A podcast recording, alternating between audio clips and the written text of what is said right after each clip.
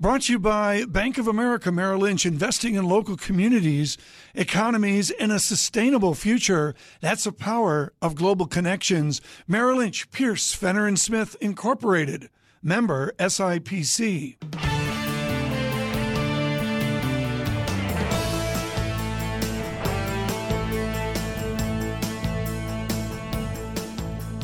Welcome to the Bloomberg Surveillance Podcast.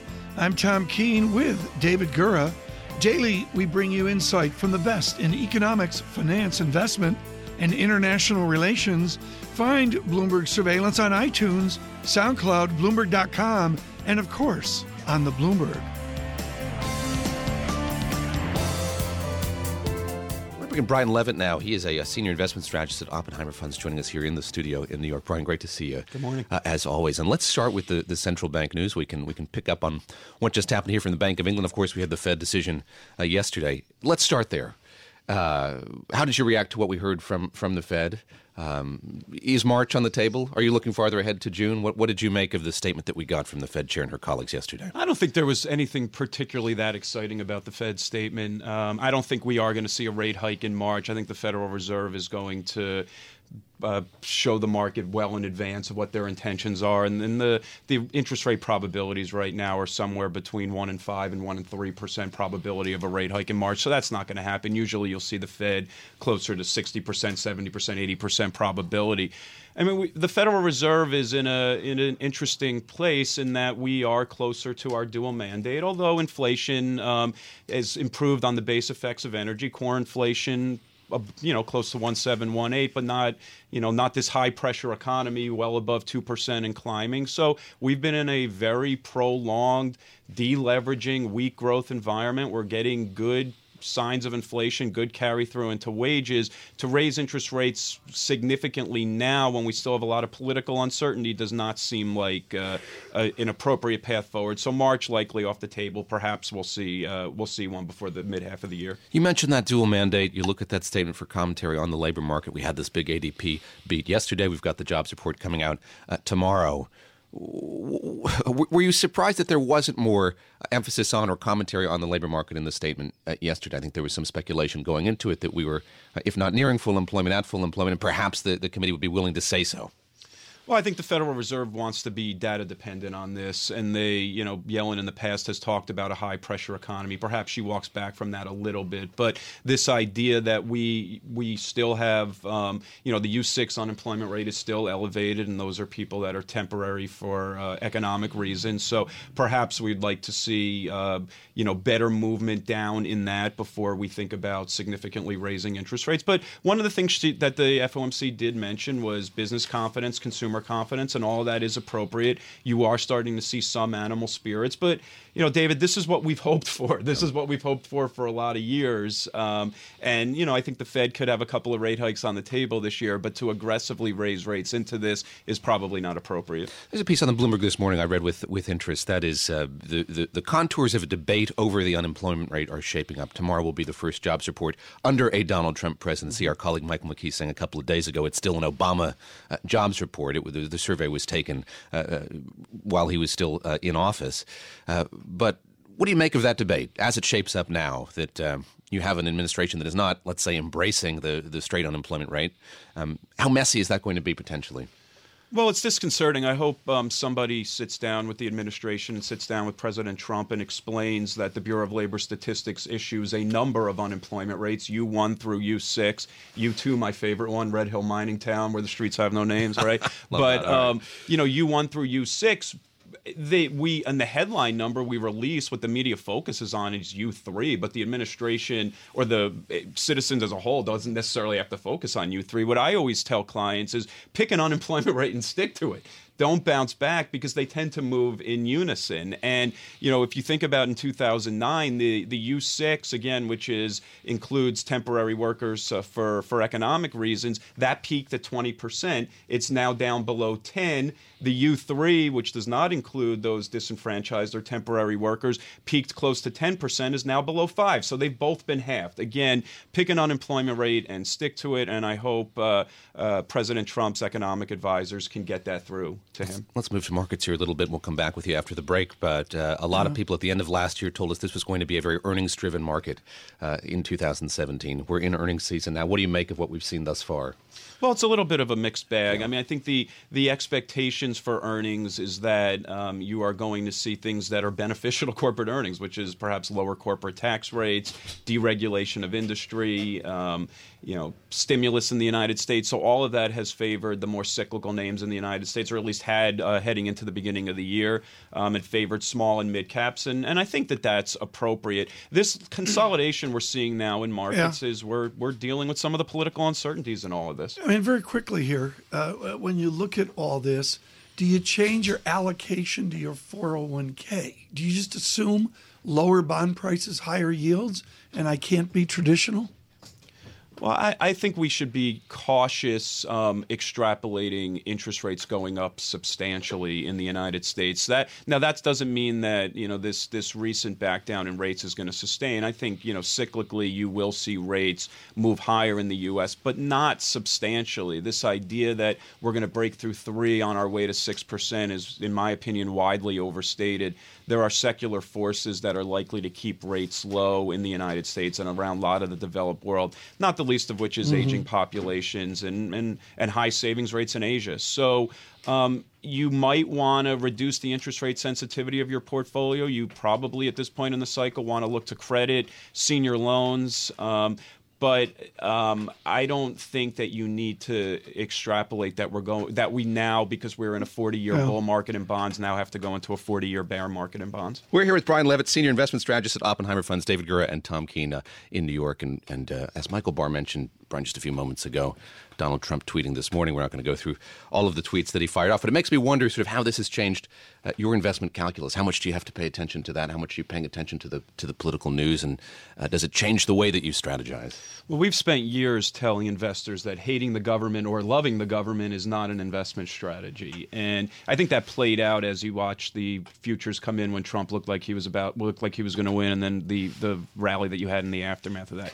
I think that there's a base case, and a base case says that this should be good for cyclicals in the United States, and this should be good for smaller and mid-sized companies. Um, but I think there's some tail risks in all of it, and we've got to be mindful of the tail risks. Not the least of which is that you know protectionism Yeah. or trying to support U.S. is strong dollar, and that could lead to a slowdown in U.S. economic activity. Nicely said about tail risks. And one of the things, Brian, that is in everything we do is we've forgotten what an all American correction is and also an all American bear market.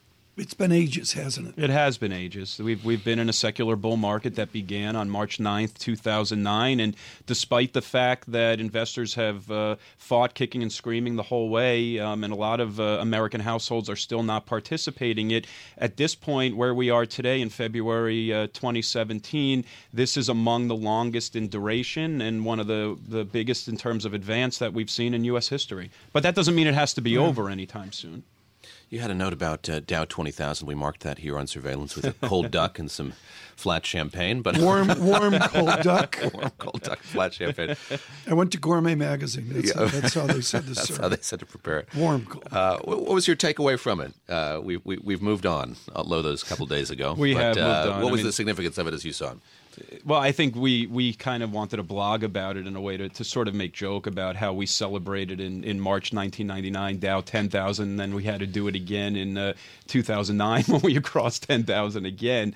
Um, but I, the point being is that indices in and of themselves don't tell us much. They're they're not mean reverting, um, as Tom showed on uh, on the television program earlier. That you know indices reflect an improving human condition and improving condition for for businesses. So they don't have to mean revert, as you all know. Far more interesting to compare the price level of an index to a fundamental characteristic of a business, whether you want to use book value, sales, earnings. Um, you look at valuations; they're they're above fair value, but but but Right. not but not significantly, particularly when you compare them to the interest rate environment. Can we look, Brian, at a Sharpe ratio again? Are we getting back to bond normalcy where we actually have a risk free rate? I'm not sure. It's out there somewhere. We we do. We have a risk free rate, um, and you know investors are you know always looking for what the you know what how they can get the best Sharpe ratio in their portfolio. I always think I can't eat Sharpe ratio, right? I can eat returns. Um, but you know, for investors that are looking for returns um, with a with a more reasonable level of volatility, it certainly is an, a, a, reasonable approach. Um, and you know, equities um, generally offer pretty good, uh, you know, mm-hmm. risk-adjusted returns compared to most other asset classes. Outside of equities, what are you looking at? What do you like uh, at this point? Well, as I mentioned earlier, we we like um, senior loans mm-hmm. and we mm-hmm. like uh, bonds outside the United States, particularly in the emerging markets. Um, you know, for investors that are trying to generate income, it's difficult when ten years only around two four. Um, inflation's not all that far away from that. There's not a lot of real yield, and you're worried that interest rates rise and the bu- Treasury's going to issue new bonds, and nobody's going to want your paltry yielding bonds. So, senior loans is credit exposure. We think we're in, still in a good place in the credit cycle. Um, those loans adjust to keep keep pace with short-term interest rates, so not a lot of interest rate sensitivity. And you know, very interesting is looking outside the United States and some of the emerging markets, places that were in recession or recovering, right. um, where you can still get attractive real yields. Brian, thank you so much. Yeah, thank you. Very thank you. generous of your time today. Brian Levitt with us, who uh, the vector still points higher, and we've heard that from a number of guests uh, this week.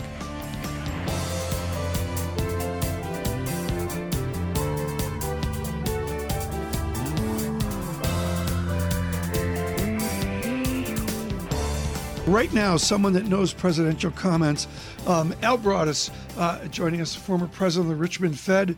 Uh, Al, wonderful to speak to you as we juggle between Governor Carney and the president. Take us back, as only Al Broaddus can, to a strong dollar discourse. There was a time where every other day, someone besides Al Broaddus was talking about strong dollar policy. Is that a good thing to have officials jawboning the dollar ever higher? Well, I think uh, you know. Uh, uh, first, good morning, uh, Tom. I think uh, it, it it depends to some extent on the context and the and the tone. I mean, it, it, often uh, senior officials, often the Treasury Secretary, have made sort of generic comments in, uh, saying, way "Our policy is to." To have a strong dollar, but uh, that is, has often been interpreted as we are not going to try to we're going to try to follow economic policies that result in a strong dollar, as opposed to trying right. to manipulate the dollar either verbally or through some sort of intervention. And, and, and, right. I, th- I, think that's a good thing uh, when you but but you know it's a thin line here, and if you begin to move into right. an arena where you're doing something more than that, then it then it can yeah. be upsetting. And I think that's what has been going on in currency markets most most recently. Uh, David Gura, jump in here with Al Broaddus. I just want to point out the president sitting now at the breakfast. I believe he's having fresh squeezed Mexican orange oh, juice Tom. with this Australian Marmite jam. Yeah, there you go. He is going to eat before he speaks. Again, we're continuing to monitor uh, that speech. Uh, Al Broaddus, let me ask you about the political pressure on the Fed right now. There was so much commentary about the Fed Reserve on the campaign trail. Now uh, we see the contours shaping up of a fight on Capitol Hill over control of the Federal uh, Reserve, or more more control uh, over its actions. Uh, is this a new kind of pressure? Is this something that you saw when you were there uh, at the Richmond Fed? Well, we had, uh, you know, the Fed has had pressure of, from political pressure of one form or another throughout much of its history, certainly its recent history. I would say it sort of ebbs and flows. Uh, uh, in many, uh, I look back, I uh, I was in the Fed for 30 some years, but uh, actually a member of the FOMC and, at the senior level uh, of the organization only between 1993 and 2004. And through most of that period, uh, I, I thought that pressure was was moderate. I guess in the early part of it, during uh, part of the H.W. Bush administration, there was some pressure, and there was always a little bit of pressure after that, but nothing, nothing uh, too extreme. Now, uh, it, currently, it seems uh, it seems to me that uh, that it seems to be ramping up. You've got uh, several pieces of legislation in Congress that would uh, would impinge, I think, on the Fed, Fed's independence. There's a lot of talk. Of course, we don't know what what it's going to lead to uh, uh about uh, uh, Chairman Yellen or Chair Yellen. Uh, her term is up next year, about a year from now, and so there's obviously speculation uh, about whether she will be able to stay or whether she will be uh, replaced. So a lot of a lot of mm. political talk uh, about the Fed now, more than normal, I think, and uh, frankly, for me at least, a little bit concerning. On the matter of, of personnel, we, we got word that uh, Jeffrey Lacker, your successor, is going to be uh, stepping down from that job. And when we got that news, Tom and I talked about the, the, the, special quality of Richmond Fed presidents. There there is some something of regional importance to the folks who've been in that job. You're from Richmond yourself, Jeffrey Lacker from uh, Lexington. Who would you like to see in that job? Is there something special about the Richmond Fed president? Well, you know, I, I, I don't know that there's anything well, we uh, like to think that we've had. I think we've had. I hope you would agree, strong presidents over yeah. a period of time.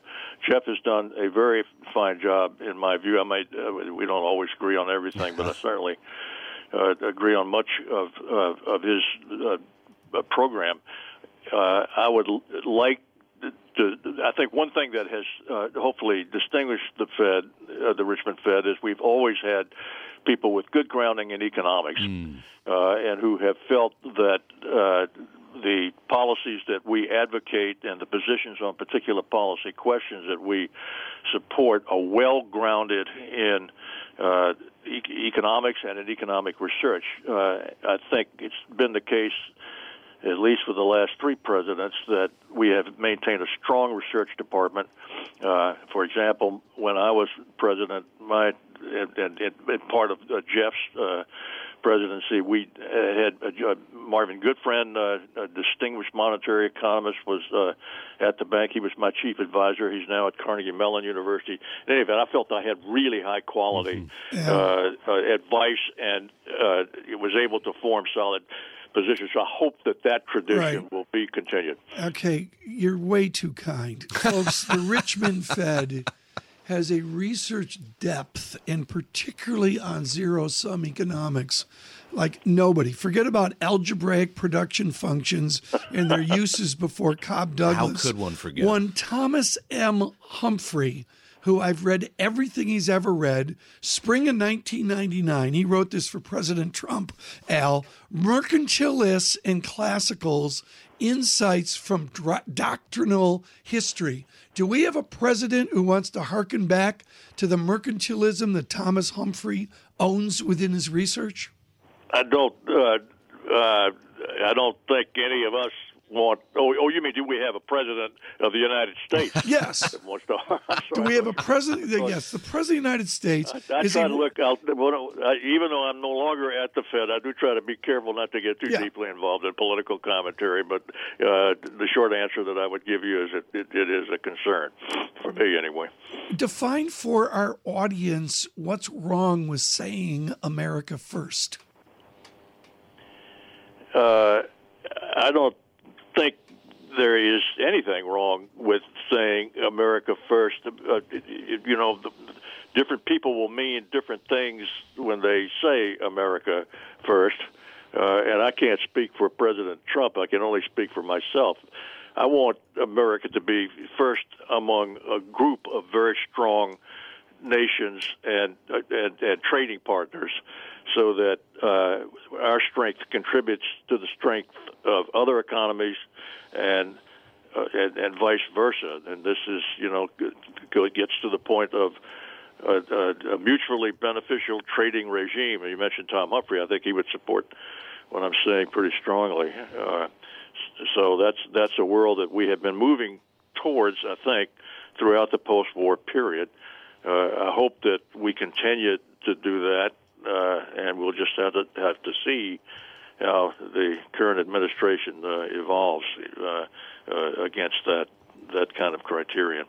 There's a lot of talk on Capitol Hill about making the Fed more data dependent, having more rules based Federal Reserve. You you sat in the Eccles building around that giant table. Uh, how difficult would that be as a policymaker to be uh, more tightly tied to, to rules?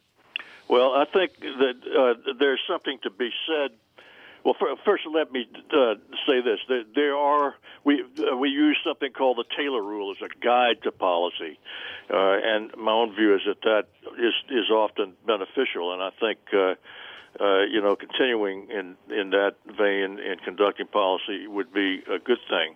If we were if if a particular monetary policy implementation operational rule were mandated uh, I would have some concerns uh, about that, to put it mildly. I think the key, first of all, you'd, not, you'd need to know what the rule is. Yeah. If it's if it's rigid, doesn't allow any discretion uh, in in particular situations, that could be a uh, that could Well- be a problem. I think for the Fed. Let's go. Uh, Al Broaddus, thank you so much for the primer. And again, a major shout out to the work of. Of the Richmond Fed on uh, Mr. Broaddus's watch. Got to get him course, back here. It was great. Uh, they are in search of a new president. I believe John Tucker's on the short list there really? as well.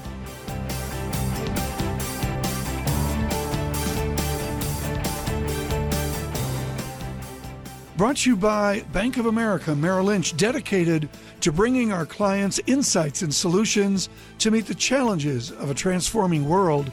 That's the power of global connections. Merrill Lynch, Pierce, Fenner and Smith, Incorporated member, SIPC.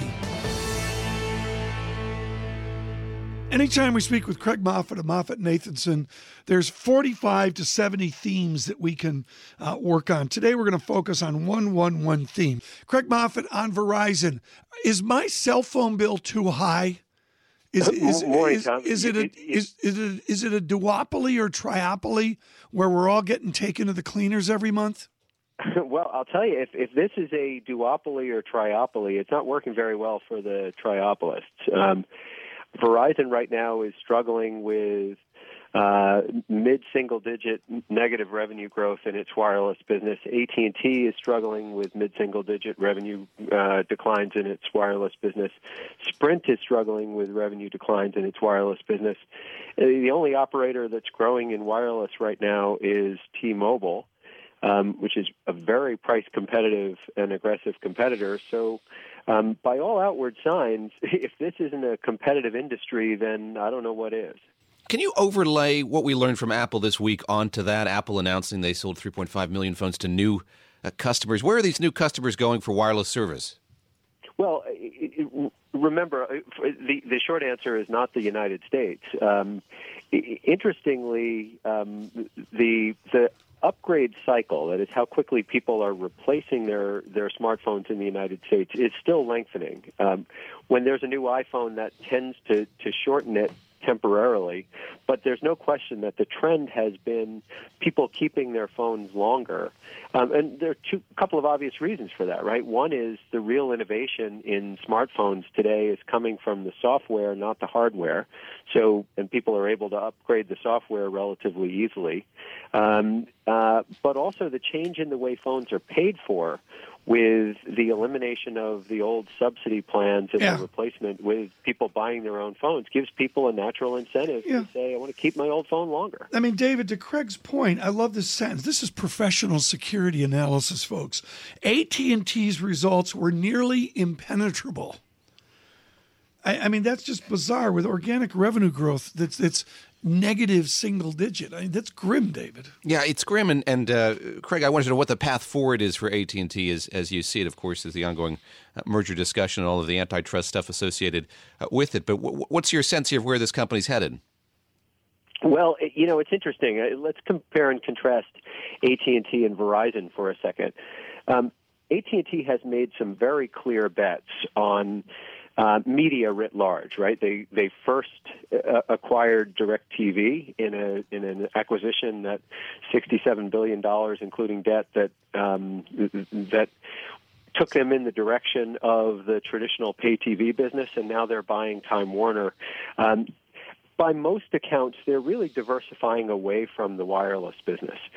Verizon um, has made very small little moves. Um, first AOL and Yahoo, big big brand names, I suppose, in some people's minds, but tiny little moves in the grand scheme of things. Um, and so they've really stood pat, and they're they're investing more in the wireless business. Their, their big transaction was a couple of years ago where they bought in the other half of Verizon Wireless from Vodafone. Um, you couldn't have two more diametrically opposed strategies. And the market right now is very enamored with AT&T's boldness in in making a big move and wants Verizon to do the same thing. Do something big, whatever it is. Um, but it's easy to imagine how that narrative will get turned on its head if it turns out that the big bold move that AT&T made, particularly DirecTV, turns out to have been the wrong move. Um, what if it turns out that what AT&T really yeah. needs, for example, isn't a satellite TV business in, an, in a um, declining pay TV industry, but instead is a bunch of wires to support their next generation wireless business, I, small ever, cells and what have you. Have you ever been more uncertain, quickly here, Craig, have you ever been more uncertain about the wireless monopoly and the wireless certitude of cash flow? Well, I, I've never seen it as a monopoly, um, but I, and uh, to, to, be fair, I've always had real reservations about the structural yeah. attractiveness of the wireless business, yeah. um, and so uh, to me, this is this is exactly the outcome that anyone yeah. would have expected, which is you have a relatively unattractive industry structure um, mm. that was papered over for a long time by the fact that you just had rapid growth yeah. in the category. But once the category hit a wall, like it really did in about the end of 2013 or so, and everybody had a smartphone, this industry has been has been yeah. a, a very, very poor place to make returns. And you were way out front of that. Craig Moffett, thank you so much. Moffett Nathanson.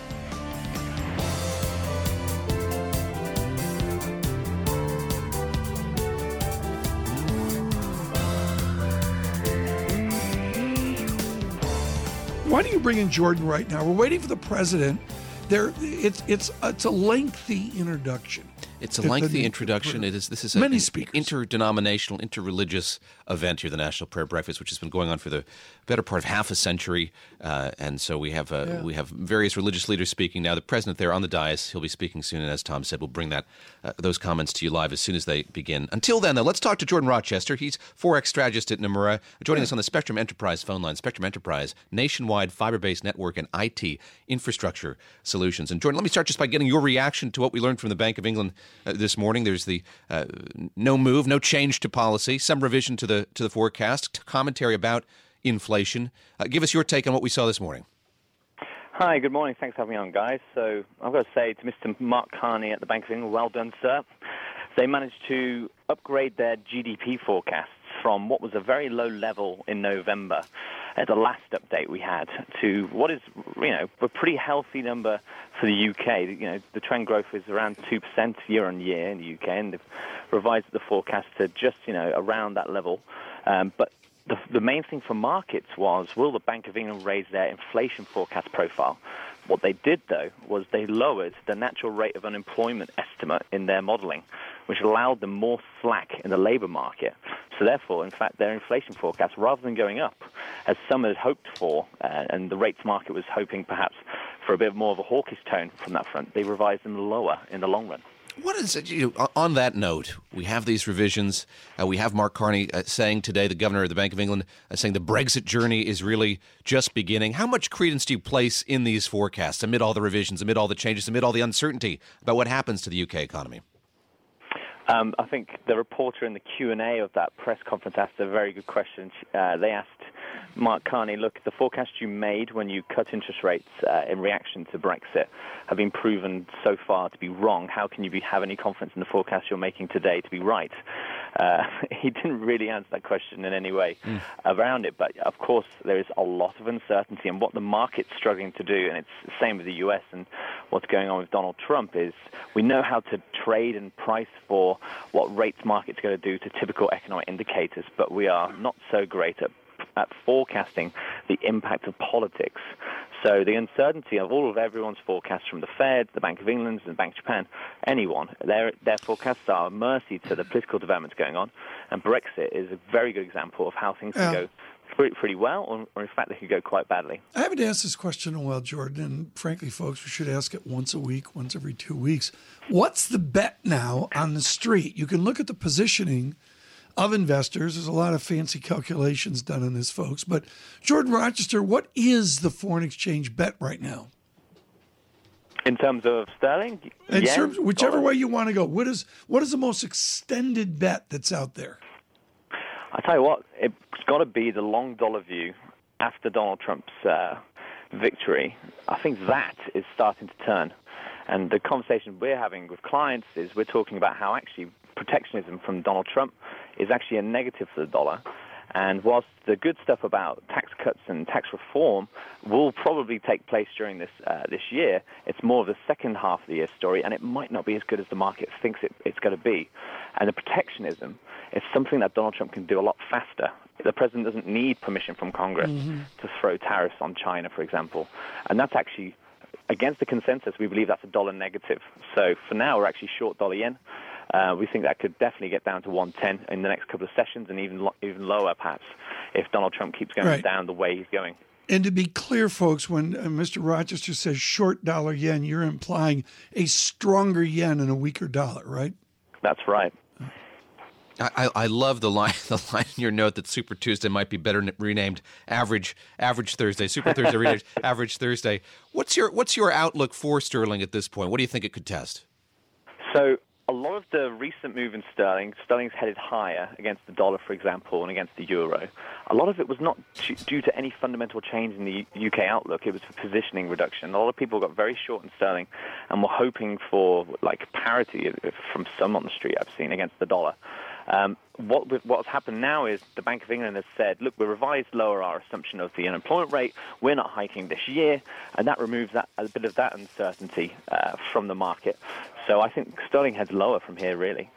Uh, I'd like to I like to play it by buying the euro and selling the pound rather than against the dollar because again, like I said, we I think there could be a weak dollar uh, policy coming from the Trump administration any day now. You mentioned the, the, the, the, change here. You're having to pay more attention to politics. How's that changing the dynamics of Forex generally? Uh, a lot of pressure here to get a, a better sense of the pulse, the political pulse. How are you doing that? How's that changing just the way that you and others operate? How's it changed? I guess we spend a, a, little bit less time on tracking the data and a little bit more time on updating our Twitter feed, to put it bluntly. you and me both. So Donald that's Trump fair to say, yeah. At 4 a.m. He tends to tweet between 3 a.m. and 4 a.m. in London time. So whenever we wake up, we uh, find out what's going on. I mean, this morning was uh, the tweets of Australia, for example. Um, and, and yeah, that's the sort of change in the way we have to operate, I guess. Are you from Australia, Jordan? No, I can do a great Australian accent. okay, I just was going to ask you right. what you thought of the what you thought of the uh, the news. We'll, we'll wait that for another. Uh, well, I'm having a great time, Tom. Oh, very good. good. Very Brilliant. Good. Yeah. You, Jordan, you, you talked about strong yen. Hey, Britt, you over there? Where? Okay, enough. Come on, crocodile. Calm down.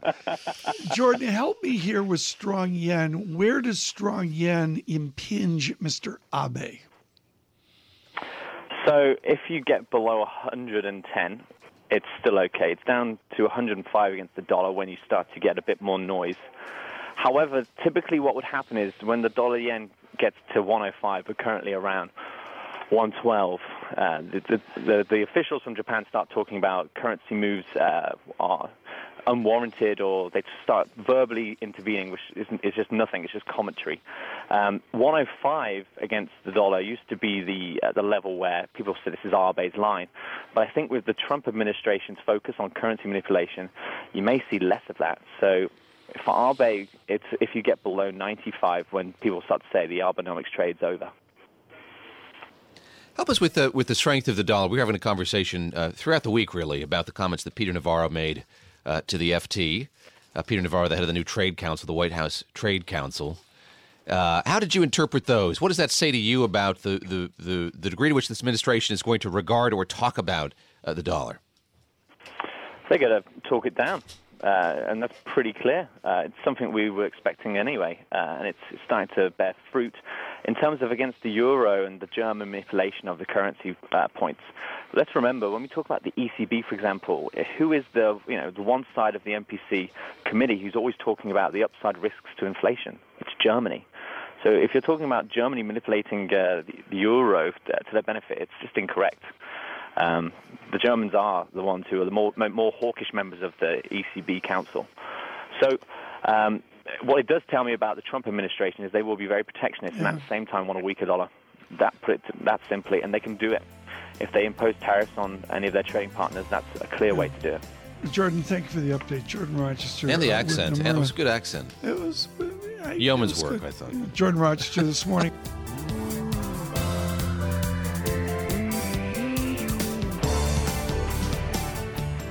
Thanks for listening to the Bloomberg Surveillance Podcast. Subscribe and listen to interviews on iTunes, SoundCloud, or whichever podcast platform you prefer. I'm out on Twitter at Tom Keene. David Gura is at David Gura. Before the podcast, you can always catch us worldwide on Bloomberg Radio.